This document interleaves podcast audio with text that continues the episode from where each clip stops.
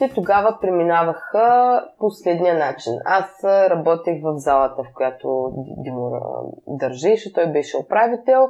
Другото Джони Спорт. Сутрин се ставаше, тренираше се, или ще се тича, или штанги ще се вдигат, на обяд лека почивка, после пак штанги, и вечерта някакво тичане. Аз в началото работих в офис. Димо идваше да ме взима рано сутринта от вкъщи. Първо правихме подготовката за лежанка, след това ме връщаше и после ходихме да тичаме, след това ме връщаше до вкъщи. Оправяме се, къпим се и той покрай мен, той се заминава за деня, той да си прави неговите неща и аз отивам в офиса и после, понеже аз бях тогава на 4 часов работен ден в офиса, от 11 до 3, някъде до 4, да, от 11 до 3 съм в офиса, след това отивам в Джони да, да тренирам още веднъж. И след това покривах Димо за останалата част от смяната и пак фактически се падаше, че работя на две работи. Докато той водеше груповите тренировки по трибой. И след това вече като затваряме залата, аз или тичах до вкъщи, най-често това правих. Вече понякога ми се месят спомените, защото аз продължих след това да, да се готвя за състезания по трибой и пак тичах, работите се сменяха, доста неща така динамично се случваха нещата. Беше предизвикателство. Аз пък тогава получавах паника атаки в началото в планината, защото на горнищата просто ми идваха много тежки на краката и знаех, че мога, обаче не се справих толкова добре, колкото ми се искаше. Аз съм си така една идея по свръхамбициозна. И получавах разни, да, както казах, паникатаки и си беше, притеснявах се, нали, защото с Димо тогава се се готвихме и не исках хем да го разочаровам, хем да, нали, такива неща, съвсем нормални. Но като цяло много ми хареса. Просто един ден аз му казах, искам да се готвя за Вито 100 и той ми хайде да се готвим двамата. Еми добре, ама да го съчетаем и с лежанката, еми супер. И така, общо взето. Внимавахме с добавки, нали, доста глутамини, беца, креатини, постоянно се пиеше нещо, се размяткваше, храната беше доста обилна и мотивацията най-вече, защото просто предполагам, че трибойците, тежко атлетите като цяло са по-статични хора. А ние двамата не сме статични. Ние обичаме да се движим, обичаме си природата и някак си това си ни дойде отвътре. Най-чисто мога така да го кажа.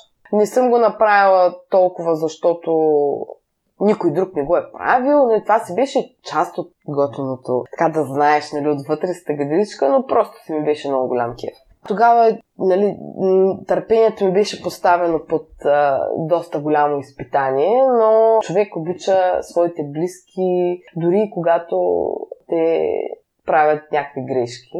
Той тогава, Димо даже като ми се извиняваше в подкаст, да, много се смях, защото той няма да... Не, аз исках да го убия, честно казвам, и направо исках да го притрека. Но, но това е съвсем човешко и, и аз реших, че той няма нужда от това, че аз нямам нужда от това и че това е нещо, което просто минава и заминава. И това никога няма да ми остане като главното нещо, нали, че той си хвана нула, ама той си научи си урока. Нали, това е много важен урок, който научи тогава и аз винаги вярвам в силата на Вселената, че тя не дава нейните си уроци, докато ние си взимаме нощ. Така че нещата станаха супер преди да решиш да побягаш Вито 600, каква беше максималната дистанция, която си бягала? Може би около 20 на километра. Да, и ние вече като почнахме се готвим, стигнахме до 30, до 40, 40 на някъде километра. Не знам дали повече от това правихме. Мисля, че не. Защото пазихме крака за тяги, за клекови, за не знам си какво и така. Предполагам, че нито един в Хасково вечерта не е ходил с вас. А, не. Така че това твое постижение буди голямо възхищение. Благодаря. Аз много се радвам най-вече, че с Димо си извървяхме този път заедно, защото чувството да знаеш, че някой е направен от същия материал, ако мога така да кажа, от какъвто си ти, да се намериш сродна душа в пакостите, е несравнимо просто. И много-много се радвам, че вижте всъщност какво може да се случи, когато някой човек се пасне с друг, като, като имаш обща цел и, и въпреки, че се случват някакви такива пречки по пътя, това е съвсем нормално. Това не е нещо, което няма как да се предпазим от живота. Нали? Трябва да го изживеем и това е просто един резултат от това как когато имаш отборна игра, когато един има на другия доверие, човек може да стигне където си избере. Където си избере. Ние решихме да дигаме, бегаме. После какво ли решихме, нали? Но да. Това си е просто един пример за това, че отборната игра винаги, винаги носи нещо страхотно.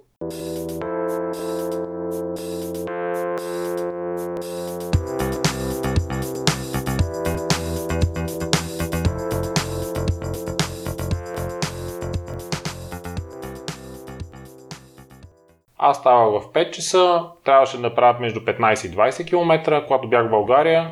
Това означаваше качване до Черни връх, с или без тежест, като максимално стигнах до 25 кг. 25 кг раница, дори за мен, който съм 100 и няколко килограма, е много тежка. Много ми изтощаваше. Само за една отсечка за планинарите, ако някой слуша, отсечката, която е качването на лалето, която обикновено взимам за около 15-16 минути, с 25 кг раница през зимата я взимах за час и 10. А има ли някои сутрини, в които се казваш, не мога да го направя това, уморен съм? Не, не е имало такава сутрин. Не мога да си го помисля. Не... Имало е сутрин, когато съм се чувствал много зле, когато тренировката не се е получавало, но има една зала, която тренираме заедно с Димо и там е написано по-добре лоша тренировка, отколкото никаква тренировка. И това винаги ми е било мото. По-добре да изляза, да направя каквото мога да направя, да дам най-доброто от себе си сега, но да не си остана в леглото или да не, да не пропусна тренировката. Кой смяташ за най-трудния връх, който си изкачвал? Еверест. Еверест беше, освен че е най-високият връх, е и най-високото предизвикателство или така да кажем най-трудното предизвикателство, което аз съм минавал. При мен аз винаги търся повече, по-трудно. Някои хора ми казват, че съм адреналин джънки, може би е така, не знам, но винаги, когато се прибирам от експедиция и близките ми приятели казват, и сега беше по-голямо страдание, аз казвам да. И сега беше по-голямо страдание. Еверест беше, колкото много често съм казвал в интервюта и при Юли, трябваше да победя себе си хиляди пъти, за да мога да изкача върха. Трябваше да изкача собствените си върхове, да победя собственото си самочувствие, его и дълбоко душевно да се победя, за да мога да изкача Еверест. Да мога да се справя с болестта и с обкръжаващата среда около мен, с която е много неблагоприятна. Много е студено, разреден е въздуха. Всички тези неща трябваше да съм достатъчно силен, за да не се пречупя. Между другото съм имал чувство, когато планята почва да ме чупи и това беше на Конкагуа, защото беше нови, обикновено новите неща ни чупят живот. Когато имаш нещо ново и не знаеш как да реагираш, те започват лека по лека да сломяват. На Конкагуа имаше буря, която продължи 4-5 дни. Аз трябваше да си стоя по палатката, беше много студено, много духаше, разкъсваше палатката, трябваше да я шия всеки ден. И така на четвъртия, петия ден се замислих, струва ли си, мога ли да го направя? Защо не си тръгна надолу? И тогава си взех палатката, сложих всичко в багажа и се качих още един лагер нагоре. По този начин аз се побеждавам. Това, което ще те питам, свързано ли с това, че си от Малгард, какво съзнание се изисква, за да продължаваш напред въпреки трудностите? На мен страшно много ме впечатли това, че Евере си го изкачил болен с температура. Ами аз бях болен в продължение на месеци нещо. Аз пиех антибиотици в продължение на месеци нещо. Това, което аз винаги съм забелязал и там, където на другите им е трудно, където другите страдат, аз съм окей. Okay. И видях, че на Еверест когато аз страдах, хората се отказваха. Много пъти съм казвал, нямах мисъл, когато мога да се откажа. Тоест нямах мисъл на отказване в главата си. Знаех, че съм отишъл там, че ще го направя. Може би тук вече е границата с сладостта. Има една много тънка граница между безразсъдност и храброст. И всеки сам трябва да прецени коя е половината, къде е храбростта и къде е безразсъдността. Според мен дори тази граница почти я няма. Ние сме много често безразсъдни или хората като мен са много често безразсъдни, за да могат да направят големи успех.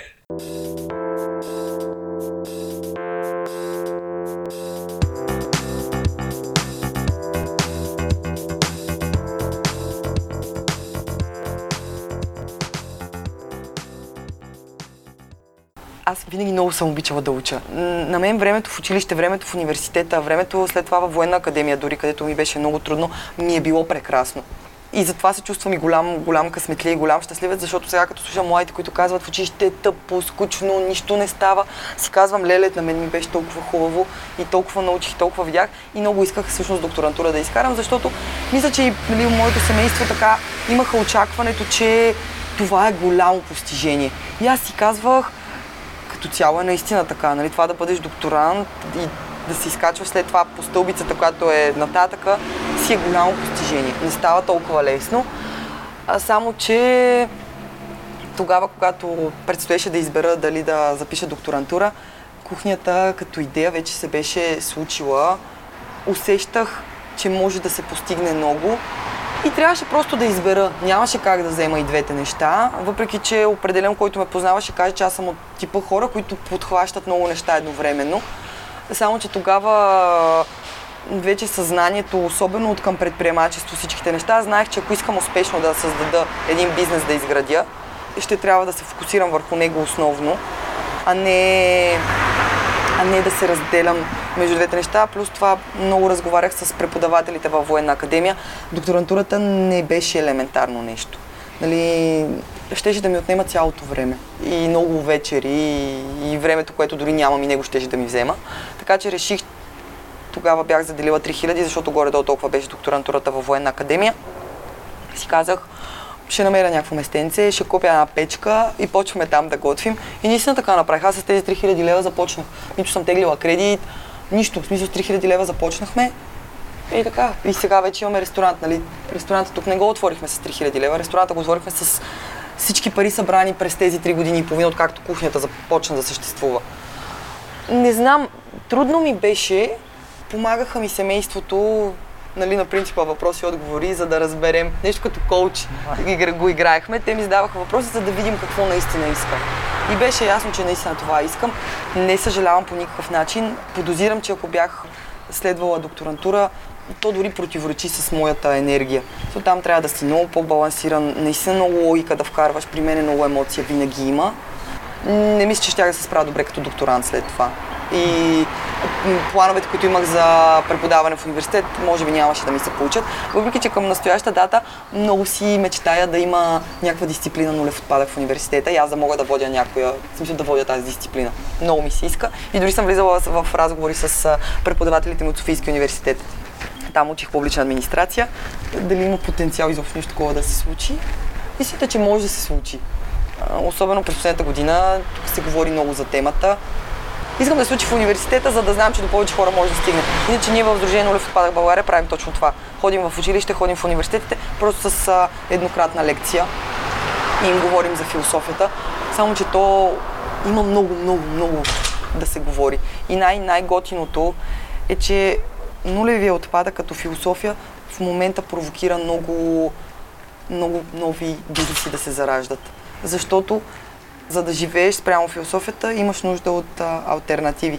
Пък някои от тези альтернативи още ги няма и всъщност тук е момента да провокираш тези млади хора да си помислят за нещо, което могат да превърнат това в бизнес и дори лекцията, която изнасям, тя е, обединява двете неща, нулеви отпадък и предприемачеството, които са ми, на мен големи страсти и двете неща. Така че в края, като мине тази една лекция, тези хора да си тръгват с бизнес идея. Дали ще я реализират, няма значение, но въпросът е, че седнали са мислили. Интересното е, че още преди да отвориш кухнята на няколко пъти си мислил да се откажеш заради административни проблеми, което накара да продължиш. Ами, като човек завършил публична администрация в университета, от всякъде ни повтаряха, че публичният администратор като фигура е там, в общината, в сградата, в институцията, за да ти помага. Само, че не го срещах това. Наистина, не го срещах тогава. Сега в много институции ми се налага пак да ходя. Струва ми се, че има подобрение голямо като цяло много положително усещам нещата и гледат да ми помогнат, като имам въпроси. Само, че тогава не беше така. И причината днес отчитам, че не е била самата само администрацията ми, това, че много информация липсва. Аз съм свикнала в интернет да мога да вляза и да изчета всичко, ами за отваряне на ресторант не е така. Не можеш да прочетеш в интернет всичките изисквания, защото те се променят постоянно. И всъщност това, че аз 9 месеца горе-долу се опитвах да отворя, беше свързано с много наредби, които се променяха регуля... редовно. Аз почитам една наредба, която пише имате нужда от 7 мивки. Ходя, къртя, правя там 7 мивки да има. После прочитам, че трябва да има еди какво си покритие на плотовете, пък аз съм сложила някакво съвсем друго. И всичките тия малки неща могат много да изтощат. И много пъти съм си казвала, добре, имам толкова много знания, мога да започна директно, мога да отида на някаква позиция и да взимам 2000 лева заплата. Пък тук се бъхтя, не изкарвам никакви пари. Защото в първите месеци ти, не, ти изкарваш, ама плащаш найема, плащаш всичките разходи за документи, за неща. Аз не изкарвах пари оттам и това ме караше и да продължавам всъщност да работя дълго време и аз през деня работех стандартна работа от 9 до 5 и след това тичах веднага в кухнята и продължавах до късно вечерта да се занимава. И заради това понякога нали, логиката се опитваше да наделее и мозъка ми да каже ти можеш сега да отидеш на много добра позиция в някоя голяма компания, да развиваш тези и тези умения. И естествено, в смисъл логиката пак има я, нали? Аз ставах и по-голям човек, вече не е дете, не е ученик, не е студент, човек, който планира да има семейство, да има деца. И си казвам, как ще имам семейство, ако аз не мога да изкарвам никакви пари. Ама в крайна сметка, тогава си казах, абе, а, в смисъл, представата да работя в голяма фирма мен ме ужасяваше към този момент. И сега още повече дори. Това не мога да си го представя. Не знам дали някога ще мога да работя. Никога не съм работила в корпорация голяма, но ми изглежда плашещо. Така че мисля, че правилно съм го, със сигурност правилно съм избрала, избрала нещата. Повтарям и сега на много хора, това, че има спънки, пречки, трудности е добре. Защото ако ги няма, значи първо може би не правиш нещо много смислено. Второ, сигурно куп други хора го правят това нещо, което пък не обезмисля. Нали? Ако е модел на нашия, ако куп други хора го правят като нас, е супер. Ако говорим вече за бизнес, чисто бизнес, бизнес като чист бизнес, ако е много лесно, няма да е много успешно и надали ще постигне тази промяна, която очакваш.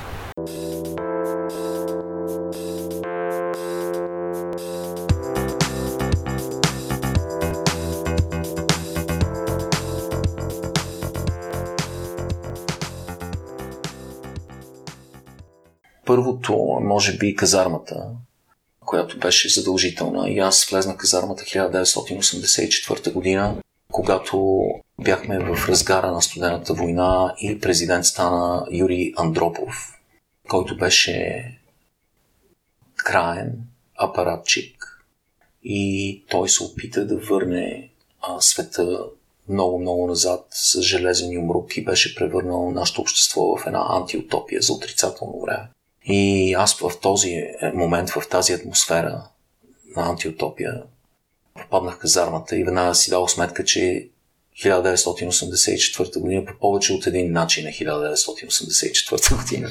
Не само календарно, но и по Орвелски е 84 година. И а, попаднахме в много така потискаща ситуация, която аз бях на 18 години и нали, моят живот беше купони, забавления, гаджета и музика и изведнъж попадаш в а, една ужасяваща ситуация на практика и трябваше да оцелея, трябваше да се преборя с а, нали, много тежък момент.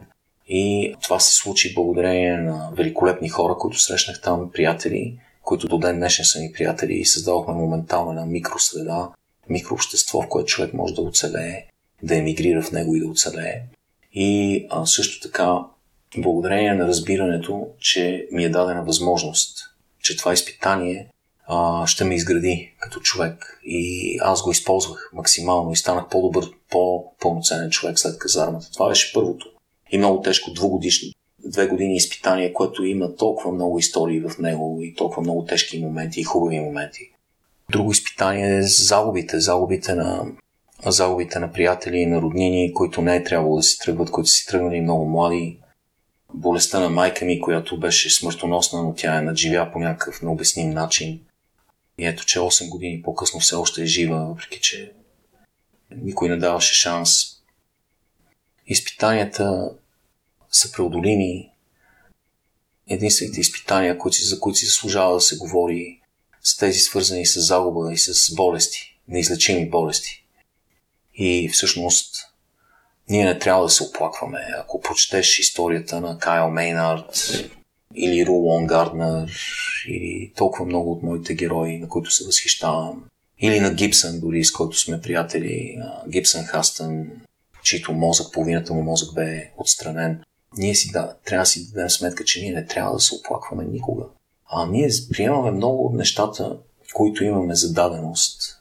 А всъщност всеки момент, в който отворим очи и се протегнем и стъпим стъпалата ни, докоснат пода и тръгнем в своя ден, в своето ежедневие, ние трябва да сме благодарни за всеки един миг, че сме здрави, че сме живи, че имаме възможност да съществуваме на този свят, да вдишваме и издишваме същия въздух, който е вдишван и издишван от Александър Македонски и Айнштайн и скоро някъде прочетох, че това е същия въздух, че има голяма вероятност същия въздух, който е вдишан от Клеопатра и ние да го вдишваме и издишваме сега.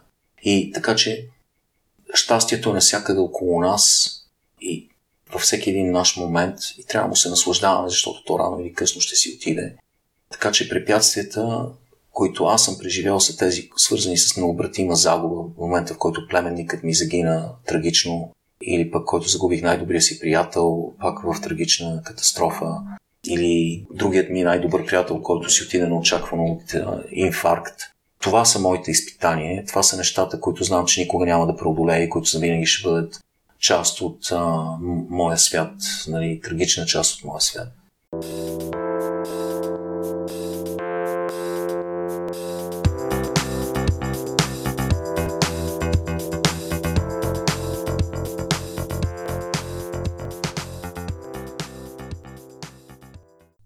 Еми, щатите беше, виж сега, тя е една история, която аз съм я разказвал с, в някои от епизодите с гости, които са така на моята възраст. Ще говоря малко по-бързичко, защото тя е много голяма историята, но едно време, сега младите, вие, ти включително, няма как да си представите как е било едно време, защото не сте живяли през това време.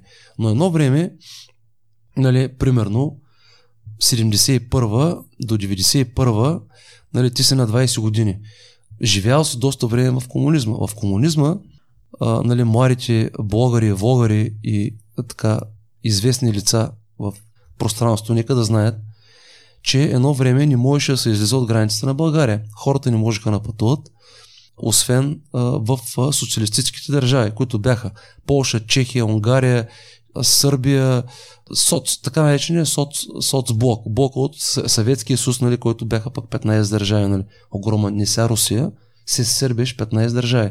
Огромна територия, огромни държави. Така. И хората от соцлагера можеха да пътуват само в тези държави. Тоест, ние нямахме никаква ти не можеш да отидеш нито в Италия, нито в Гърция, с малки изключения. Хората, които го правиха, това бяха тираджи, моряци, дипломати и хора, много специфични професии, които бяха много малка част от хората. Съответно, тия хора бяха па хората, които носиха отвънка списания, видеокасети, литература, нали, която ние от западния свят. Нали, това беше, поглеждайки го от сега, нали, това беше ни изкуствени такива създадени модели, които създаваха едно усещане, че там живота е по-различен, по, нали, по-хубав, нали, че а, виждате ли, а, вие в социализма живеете нали, по много по-гарен начин, а, при вас е много гадно, пък това, пък това, нали, там, нали, едно време, нали, Рамбо, нали, как а, а, той е много филми, нали, има как, нали, такива, нали, американската армия, пък тя се помага на другите хора, пък се, нищо, че убива, нали, други хора, тя се, те не ги викат, но те отиват да помагат, нали, смисъл, се, все, все те са добрите, нали, все американските войници се помагат на бедните народи, нали, те да са а, освобождават ги от руските тирани, нали, които са ги завзели, нали. Това е чиста пропаганда, години наред насаждана в мозъците на хората, която реално няма такова нещо. Живота е един и същ навсякъде. Това, че те създават тези а, модели Та, църквата не е ли също нещо? Нали? Та, когато партиите, когато обединяваш хората, когато създаваш такива, такива модели, ти разделяш хората. Тези модели разделят хората, те не ги обединяват. Айнштайн едно време е работил страшно много. Това е била най- от най-важните цели в живота му. Да няма, да, да няма държави, да има едно правителство, една армия, хората да нямат нации, тогава няма да има войни. Ти представяш си, примерно сега държави, които нямат армии, държави, които Мини само колко милиарда давахме за пет самолета. Ми ако няма армии, ми ако, няма, ако няма армия, няма да има война. Разбираш ли, ако има една армия, няма да има война. Хората няма да мислят за войни. Представяш смят без войни. Разбираш ли ме? А ние се чуеш как да трилиони, милиони в оръжие, в... няма ги те срават. Както и да е, не са успяли да направят. Та, и нас, бидейки в морско училище, сесия моя град Бургас, едно от най-великите училища, които аз някога съм а, чувал. имахме възможността през комунизма, правейки плавателни практики, да излизаме да видим всъщност какво представлява западния свят. Ученици на 15-16 години ние излизахме в западния свят. Ходихме в Гърция, в Италия, в Кипър и виждахме какво представляват аджиба тия работи. Ученици, млади. Всички ни завиждаха, защото никой не може да отиде в тия държави. И нормално е, когато това нещо ти се набива главата, набива, набива, набива, години наред, ти да искаш да отидеш аджаба духа на свободата. Ти това нещо така ти го прави, че ти искаш да си свободен. Добре, как ще бъде свободен? Като избягаш от този свят и отидеш в другия свят. И реално на нас, младите хора по това време, това не беше фикс идея. Нали, тогава такива бяха времената. Как ние да отидем на Запад? Как да избягаме на Запад? Тогава първата вълна от иммигранти, 90-та година. Ти не си чувал сигурно първите, първите така а, неща. Отива примерно самолет а, на екскурзия до Мексико. Цели самолети оставаха с българи. Цели самолети, че самолета край. Хората ги няма. Те отиват на летището и избягат край. Тогава беше много по-лесно подаваш са политическо убежище, защото знае, че вършат комунистическа държава, нещата ставаха лесно. Та, а, като всички млади хора, това беше моята мечта, имахме ни роднини и ни хора, които живееха в Палм Спрингс, лекен пръс. А, ти знаеш, че си чува Палм Спрингс, място, малко граче в няколко часа от Лос-Анджелес, където живеят само известни артисти. Нали, там ери кой си артист, ери кой си артист, нали, само си чува, вау, искам аз да отида там, искам аз да ги видя тия работи, нали. И така, аз а, реших да а, мат, да, да, да се пробвам, да тръгна към това предизвикателство и организирахме се, искахме, нямаше, нямаше как, нали, Мексика, американците абсурд, когато си млад на 20 години и 3-4-5 да ти дадат виза, защото знаете, че останеш. Нали? Абсолютно бяха забранени визите. А, другия начин беше да кандидатстваш в университет, а, който трябваше да се плати предварително. Абсурд да изкараш пари. Ние нямахме пари, абсурд. Порядъка на 10, 20, 30 хиляди долара. Абсурд да, да ги осигуриш чрез пари. Официално да си вземеш виза. Другия беше начин незаконно през Мексико се влияш. Аз събрах този път. Бяхме трима човека. Тогава компания в, в София изготвяше фалшиви шифорски книжки, които бяха с американски шифорски книжки с щата Нью Йорк. Идеята беше така, окей, имаме сигурен канал в Мексико, не се притесняйте, дайте парите, като е време всичко ще ви кажем, добре, дойде време да тръгваме. Първото тримата, ние бяхме трима, две момчета от Бургас, един е мой приятел, другия не го познавам вече, с, нямам връзка с него. Двамата се отказаха а, и в момента, в който трябваше да тръгваме, аз фактически се оказах сам. А, и когато отидах в София, се обарих, казах, окей, когато тръгваме нали, а, към Мексико, те казаха, еми, а, ми то всеки се тръгва, когато си иска, нали, а, то няма, как викаме, нали, организирано, нали, всичко сигурно, нали, канал, осигурен. А, няма никакви проблеми. Ти вика, отидеш в Тихуана, слизаш в Тихуана, когато и дискотека да отидеш, помолваш някой американец, това е на граница, Тихуана е на граница с Сан Диего. И буквално тогава, наистина през 90-те години, се е минало много лесно през тази граница. Буквално американците са ходили долу на дискотека, жени, наркотици, дори първите стероиди там почват най-голем, най-големия канал. А, да, да, наистина е било много, много лесно се минава, но все пак е граница на Америка с а, а, скенери, с а, полицаи, с граничари, с границата на България. Представи с границата на България, границата на Америка. Това е граница. Разбираш? На държава. И е, няма проблеми, отиваш, нали, идеята беше нали, да отидеш да намериш американец, да го помолиш, братле, нали, вземи в колата, нали? защото като се минава с кола, нали, ти минаваш, той граничара гледа колата и дали се че си влява през нощта, нали, се прибираш, той дори не иска документи, разбираш. Преминаваш е така. Най, много ти провери багажника, нали, проверява багажника, няма проблеми, ай чао. Разбираш. Хума се оказа, че никаква група, никаква, нищо, разбираш. Еми, като ти тръгнеш, такова е, как тръгна, човек. Двамата се отказаха, никаква група няма в София. Ти имаш един паспорт, един билет за Мексико Сити. Това е. Разбираш? Аз искам тръгна. Кото. Стане, стане. И така летяхме през Унгария. Унгария, а, а, Лондон, от Лондон а, в Мексико Сити. а, огромен град, Мексико Сити 30 милиона души, там вече от това, което хората ти тръгваш да разпитваш, абе, аджиба, как се влиза, какво нали, а, става и от тук от там търсиш информация. И а, реално, за да отидеш до Чихуана, имаш два варианта. Или да летиш със самолет, или да фаниш а, транспорт. Транспорта е рейс, който се движи буквално през а, джунгли. А, не знам дали знаете, но Мексико Сити, естествено знаете, интелигентни хора. Мексико е огромна държава, огромна държава, с а, а, пътища, които не са никак приятни. Това е говоря 20 години а, назад. С а, доста чести а, обирания на рейсовете по време на пътя, които са доста чести срещани. Аз избрах да фана самолет, който беше много по-удобен и много по-лесен. Директно Мексико Сити, директно кацаш в а, Тихуана. Кацаш в Тихуана и а, минаваш през а, митницата. И минавам през митницата и в един момент идва едно чинги и каза, вие господин, елате малко тук до мене. Така, елате да, да питаме нещо. Е, хоп, в една стаечка, развеш ли, с още четири Казвам чингета, но те не са чингета, те са, не ги знам какви са били ограничени. Нали? Тези хора, които са на сега, които ги гледаме на гейтовете, може би са били гранични полицаи, така да ги наречем. Гранични полицаи. И вика, ти къде отиваш, моето момче? Значи шефа на, мит, на там, който е, и още четирима, разбирате, те ма дърпат една стая. Къде отиваш, че? Ме аз викам, отивам а, на екскурсия. Каква екскурсия вика отиваш, че, човек? Ти в цял свят развиваш, ма в Тихуана идваш на екскурзия от Европа ли, бе, човек? Ти какви глупости говори, бе? Ти такива като тебе идват по 100 на ден, бе, моето момче. Ти на кой говориш към тия работи?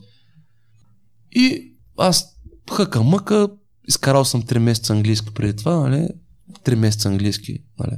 И чингета почва да се натягат, развиваш ли? Вика, виж сега Връщаме, ако не ни кажеш истината, връщаме те на първия самолет за Мексико Сити, ама не за Мексико Сити, ами директно викам за София. Директно те връщаме обратно, ако не ни кажеш истината. В този момент сега. Разбираш? И аз викам, добре, ще ви кажа истината.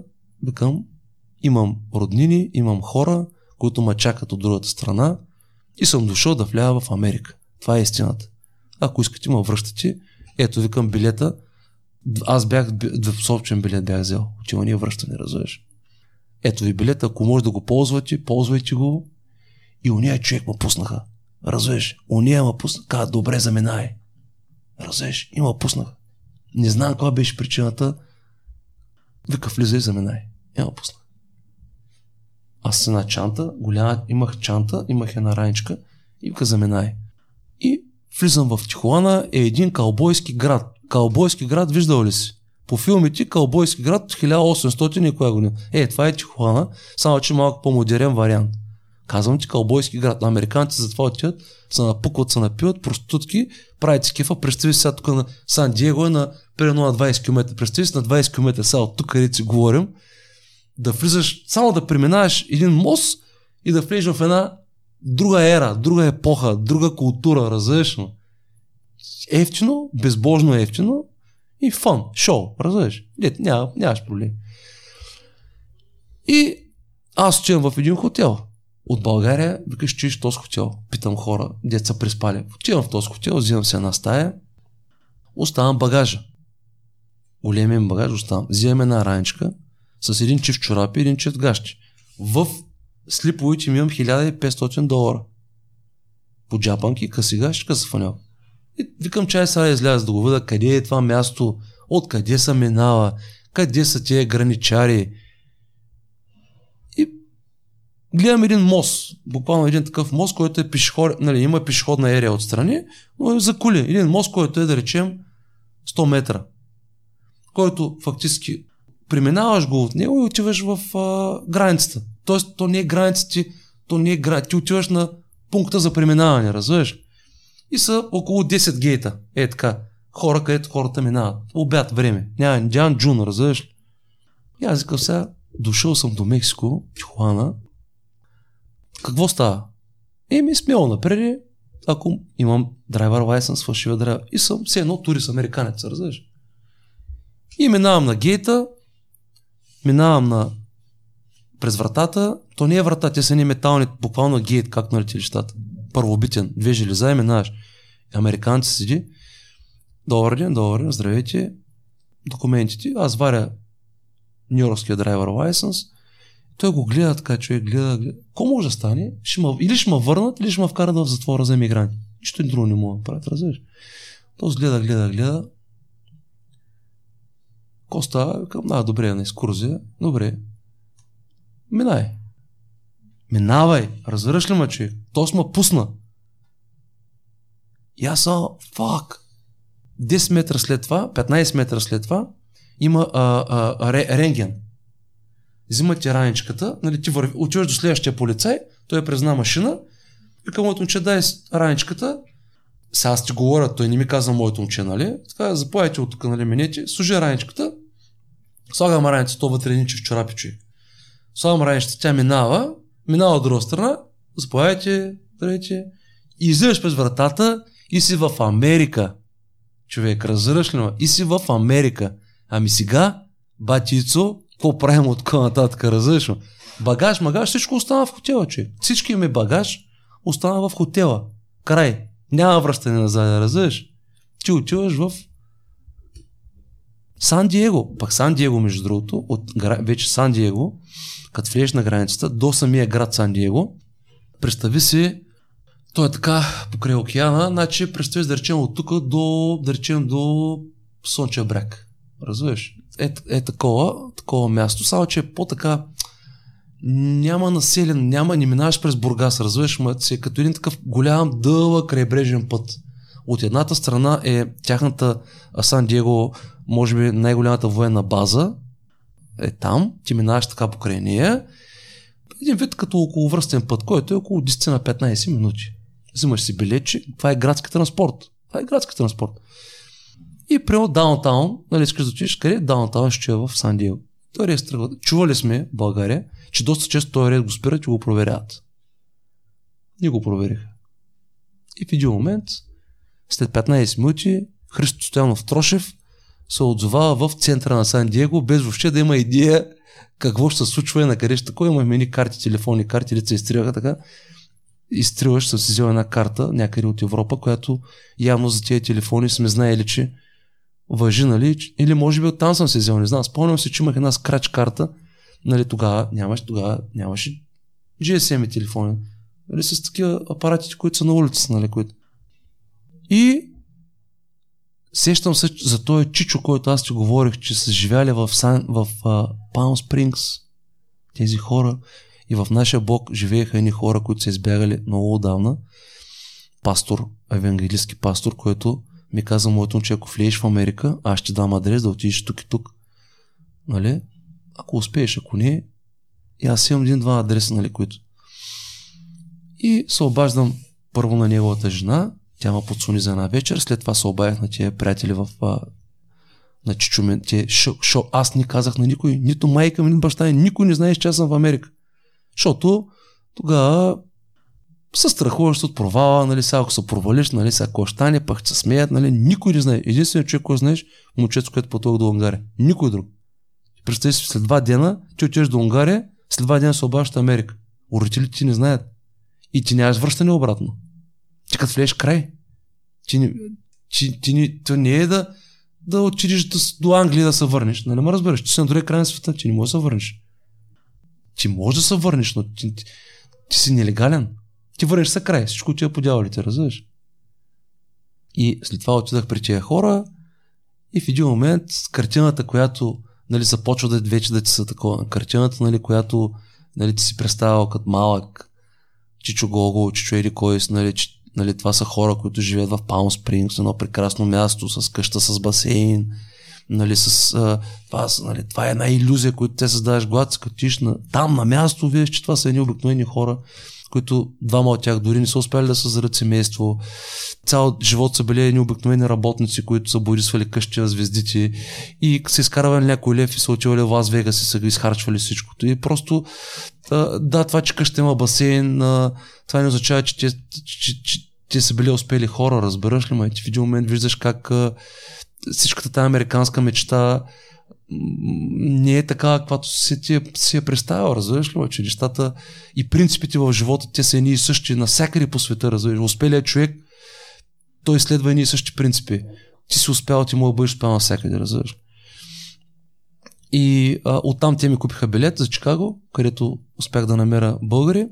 Там има една интересна история, пътувайки за Чикаго с Greyhound, така известните рейсови Greyhound. Гледали сме ги по много филми. Те големите рейсови, знаеш ги с хрътката, нали? По пътя, нали, имахме, значи този рейс Greyhound, той, те са, преминават през цяла Америка, разбираш ли? И спират на много места, на много градове. Това е път към един ден и половина, даже и два дена не спорно до Чикаго. Това са много километри, разбираш. Но от всякъде се прикачват хора, дори може да смениш рейс, разбираш, защото те са ти не си само седи. При спираш на някаква голяма спирка, ай сега елате на този рейс, друг шофьор тръгва, друг. Ти трябва да си за Чикаго. В Лас Вегас спираме за половин час почивка. Лас Вегас, ме. Лас Вегас. Половин час почивка или един час почивка в Лас Вегас. Вау! Ти си в Лас Вегас, бе, човек. Гледам направо, не мога да повярвам на Лас Вегас. Не, ти, не мога, ти не мога да тръгнеш да разходиш, защото трябва да си близо до рейса. Не? Примерно имаш един час. Успяваш така да видиш нали, някакви работи. Момента, в който рейсът тръгва, пали и тръгва, влизат трима агенти на FBI с значките, е така както си ги гледал по филмите. Една жена отпреде седи и гледа поведението на хората, какво те ще правят. Други двама тръгват отляво и отдясно с значките и почват да проверяват всичките един по един. Всичките един по един. Аз съм нелегален, нямам никакъв документ и съм с един багаж, който ме е отгоре. И представи си как се Реса е приклещен. Не, всички сме вътре, не мога да мърнеш, разбираш. А. И идва до мене, багажите, господине, свалям багажа, той проверява така, има подминава. И зад мене един мангал, мексиканец, извинявам се за етикета, говорихме за етикети, един мексиканец отзаре, с една мешка такава военна, какво беше направил, какво носеше, не знам, обаче го опанаха за еката, сложиха му белезниците и го изкараха от рейс и го арестувах. Разбираш, то си бил някакъв трафикант. И като го фанаха, слава богу, слязаха от рейса, освободиха рейса и рейса живо, здраво и да продължи си пътя, разбираш. Но това са големи емоции, които първо не могат да забравят, второ са нали, такива екстремни ситуации. И в Чикаго вече живота като всеки един емигрант.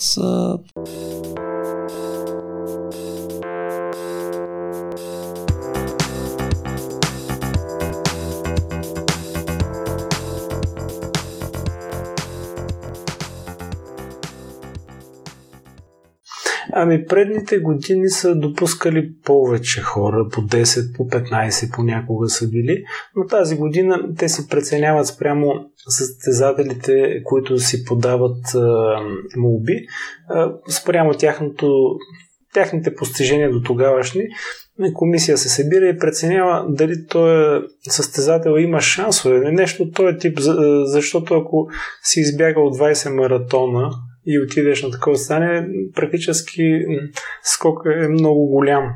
И при мене беше така сравнително голям. Предното ми най-голямо бягане е било 6 дена, понеже част състезатели са участвали на 1000 мили на състезание, на 10 мили, аз на 10 дни бягане. И не бях сигурен дали ще ме одобрят. Но въпреки всичко си казах, пък защо да не пробвам. Така, не губя нищо да го кажем, ако си подам и те ми кажат, абе, малко са ти постиженията, трябва повече да се постараеш. И та така, събира се една комисия и ти преценява дали има шансове, така все пак е, не могат е, от гледна точка на безопасността на хората, не могат да се пуснат е, неподготвени хора в такова сериозно състезание. Да, 3100 мили, са това са около 5000 км без 11 км и 5000 км си е доста сериозно през лятото в Нью Йорк при голяма жега, голяма влажност, неблагоприятни метеорологични условия. На бетон е това бягане. Бетона е около 8-10 пъти по-твърд от асфалта и, и става едно наистина много сериозно набиване на ходилата. Много, много по-сериозно, отколкото на асфалт или на, в планината, когато се бяга в планината или някъде така на мека повърхност. И наистина е много по-твърдо. Няколко пъти съм го споменал, че когато ми се е наложило един-два пъти да слезем на пътното платно, понеже е задръстен тротуара, задръстен е бетона. Асфалт ти се струва като персийски килим толкова мек. Толкова мек, че буквално все едно се движиш в облак, така в памук. Асфалта, така когато сега се движим, ни се струва много твърд, но просто бетона е много, много по-твърд и усещането за това, тая твърдост е трудно е да се обясни, но наистина много, много, много по-твърде и там, понеже те са на плочи, неравни, абразивни, е, винаги под различен ъгъл стъпваш спрямо спрямо така отстрани пътното платно понякога е надясно. Те затова сменят всеки ден на посоката, но в единия случай е така лек около 3-4 градуса надясно, на следващия ден е наляво, по различен начин натоварваш глезени, колена, мускулатура и поне първите дни ми беше много неестествено. След това лека по лека се свиква, знаеш къде да понатиснеш малко по-голяма скорост, може някъде, където буквално спираш и повървяваш няколко метра, защото просто на някои места никой не бягаше за воите, когато са по-остри. И така, много е много специфично и натоварващо. За метеорологичните условия само споменах. Е, на пръв поглед температурите са малко по-високи от тези в България, така стига до към 40 градуса, но понеже влажността, понеже там е близо до океана и влажността е много голяма, на места над 90, там близо до 100% и усещането е като си в сауна буквално от сутринта от 6 часа е, ти е горещо и целият всичко е полетно. Вече почваш още от сутринта от 6, вече нали, на обед в жегите съвсем няма как да не си целия във вода и това коства страшно много загуба на течности. Трябва постоянно да се хидратираш, постоянно да пиеш огромни количества вода и да се стремиш да не стане някаква дехидратация Постоянно това е много важно. На всяка обиколка пиеш по една, по две чаши, понякога и по три. И така, нещо да не пропусна от въпроса, но като цяло мисля, че около това и че за самото състезание също много неща могат да се разкажат. Както казах, постоянно хидратиране, постоянно се храниш, защото ти се движиш много, изразходваш много енергия, трябва постоянно да да възстановяваш тая енергия чисто физически. Но не само физическото възстановяване е толкова важно. В един момент, когато се поизчерпаш, загубиш сили, така много важно е да се обърнеш към себе си, навътре в себе си. Това ти дава много сила, така вътре от сърцето, което, както казах, когато си го слушаш, то те води. И това също ми е дало през тия тежки дни доста сила в един момент, когато вече и физически си изморен, не доспал си, не винаги успяваш добре да си хидратиран, да пропускаш по някои храни, понеже буквално стомахът ти нищо не иска да приеме, колкото и да се насилваш, за разлика от другите по-кратки ултрамаратони до там 100 километра 200, къде, па дори и 300, когато можеш гелове да взимаш, тук просто немислимо е толкова дни на такава храна. Единственото, което съм взимал и то те в един момент вече и това не ми се приемаше, имах а, сироп, такъв мадълбал, кленов сироп с една друга напитка, Бергер Битов, той беше ми дал тя на основата на ябълков оцет, на мед. Те, те някаква, така да го кажем, бързи въглехидрати са ми давали. Всичко останало съм си го набавил основно с а, готвена храна или някаква такива суха храна, но обикновена храна не е с а, от типа на енергийни напитки или храни. Понеже няма как за толкова дълго време, не вярвам някой стомах на тая планета да издържа само на въглехидрати. Точно обратното, стремиш се някакви по-мъзнини дори понякога, въпреки жегата, тялото добре ги понася и много по така си влиза в един режим на бавно горене и освояване на енергията.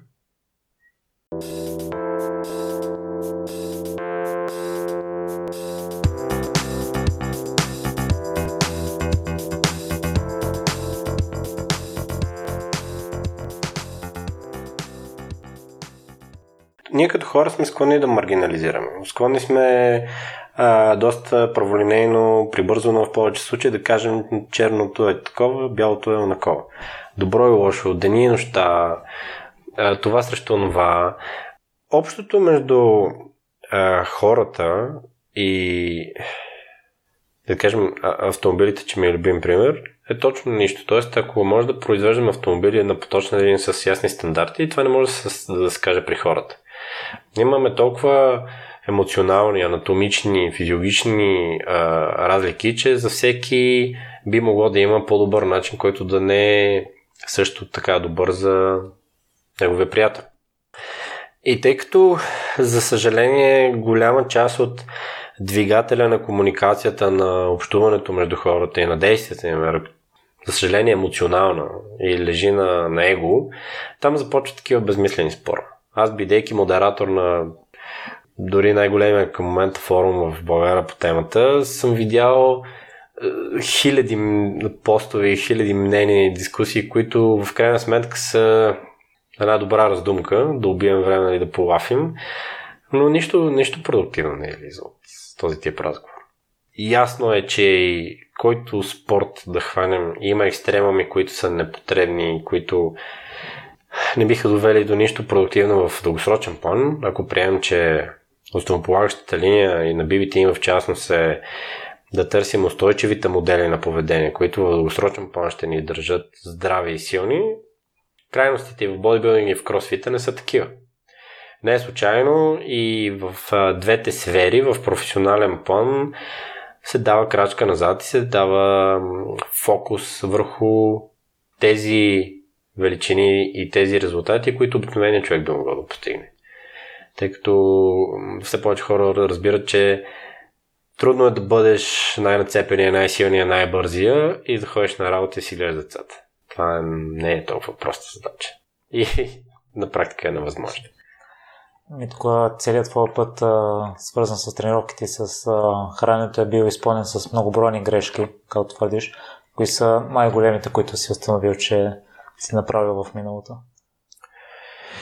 Най-голямата е, и най-често срещаната грешка, може би, която аз съм правил и много от много хора са споделяли в нашата аудитория и с клиентите, които работим, е, че опитвайки се да подреждаме начина си на хранене, начина си на трениране по перфектния вариант, т.е. ние да дадем основен фокус върху движението и върху храненето си, без значение как не се тича ежедневието, ни кара да е, се борим за резултати само при перфектния вариант.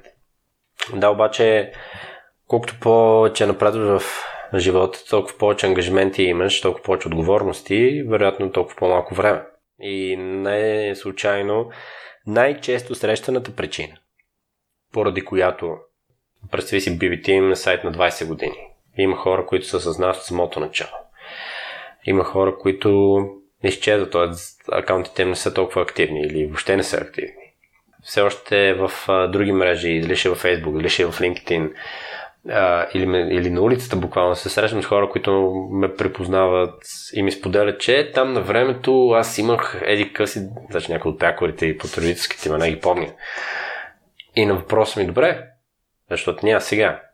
И винаги съм смятал, че ние правим нещо грешно, че хората вече не се припознават с а, нашата линия на развитие, че а, ние по някакъв начин сме сгубили тяхното доверие.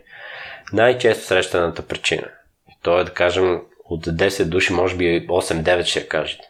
Вече нямам време. Това е. Тоест, това е, това е фундаментална грешка. Ние не се подготвяме да се грижим за себе си и да имаме а, устойчивото поведение и навици да се грижим за себе си, когато няма да имаме това време. Няма да имаме време да си приготвим храната. Няма да имаме време да тренираме по учение. Няма да имаме време всичко да се случва под наш контрол.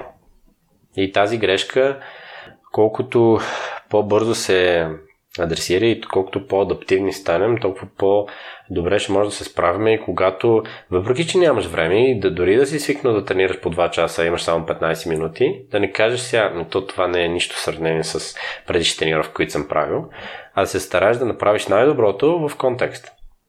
Това е най-важното. да направиш най-доброто в контекста на времето и ресурсите, с които разполагаш.